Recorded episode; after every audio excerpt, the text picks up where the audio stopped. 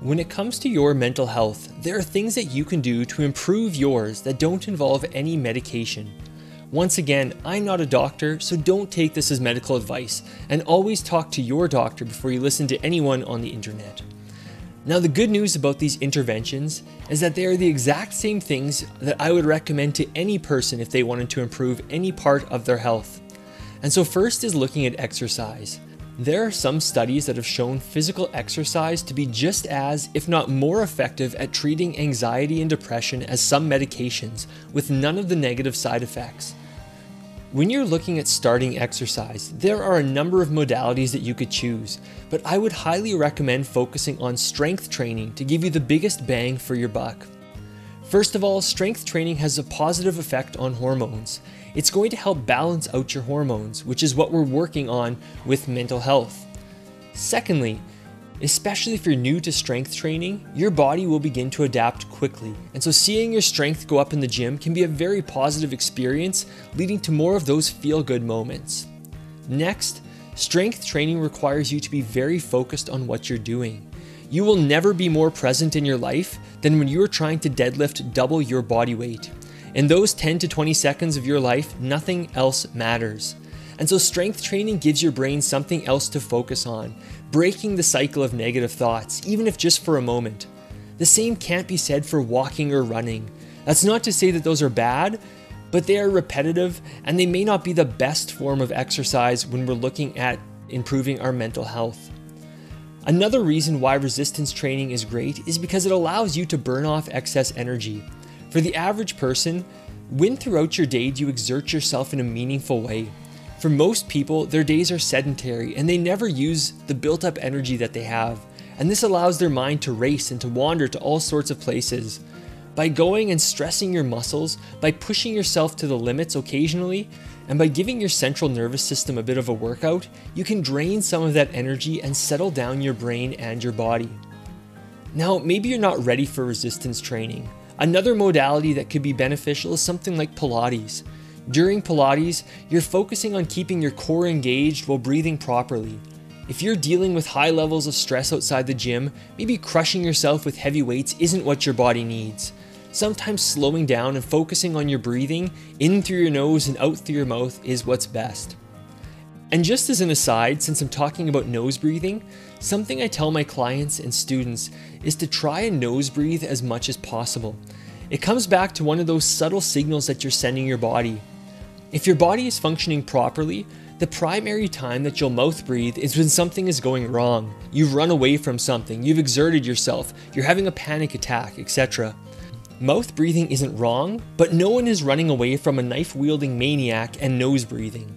However, when you're able to nose breathe, it tells your body that you and your environment are under control. It allows your body to rest because it's not trying to figure out where the danger is. And so, by taking big, deep nose breaths, you allow your body to stay calm. Nutrition can also play a major role in your mental health. I was listening to an interview with Mikhaila Peterson, the daughter of Dr. Jordan Peterson, who outlined how she was having major issues with her health, both physical and mental. She then began a strict elimination diet and began to eat only meat. Within a short period of time, all of her problems went away. She shared a story about how, after her problems had left, she had had a meal that had some soy in it, and that night she started to have all the same mental problems that she had previously. And so, while I'm not suggesting to go and eat only meat forever, it does go to show that what we eat can have a tremendous influence on our mental health. When I view the body, I see it as very symmetrical. Most of what we have on the left side of our body, we have on the right side of our body, except for a few organs. And what I've also noticed is that what we have on the top half, we tend to have something similar on the bottom half. And so think about something else in your body that looks similar to your brain. And if you said your intestines, you'd be correct. Now, this isn't a new phenomenon. In fact, your gut has been called your second brain for decades by integrative health practitioners, and we can tell how closely related they are because when you start to feel nervous, where do you feel it? You feel it in your guts. That anxiety that you feel in your brain, you begin to feel it in your stomach, in your lower intestines. And so it makes sense to think what we put into our body, what goes through our second brain, is going to affect what happens in our first brain. And when we look at the way that most people treat their body, it's the equivalent of putting canola oil into your car engine instead of motor oil.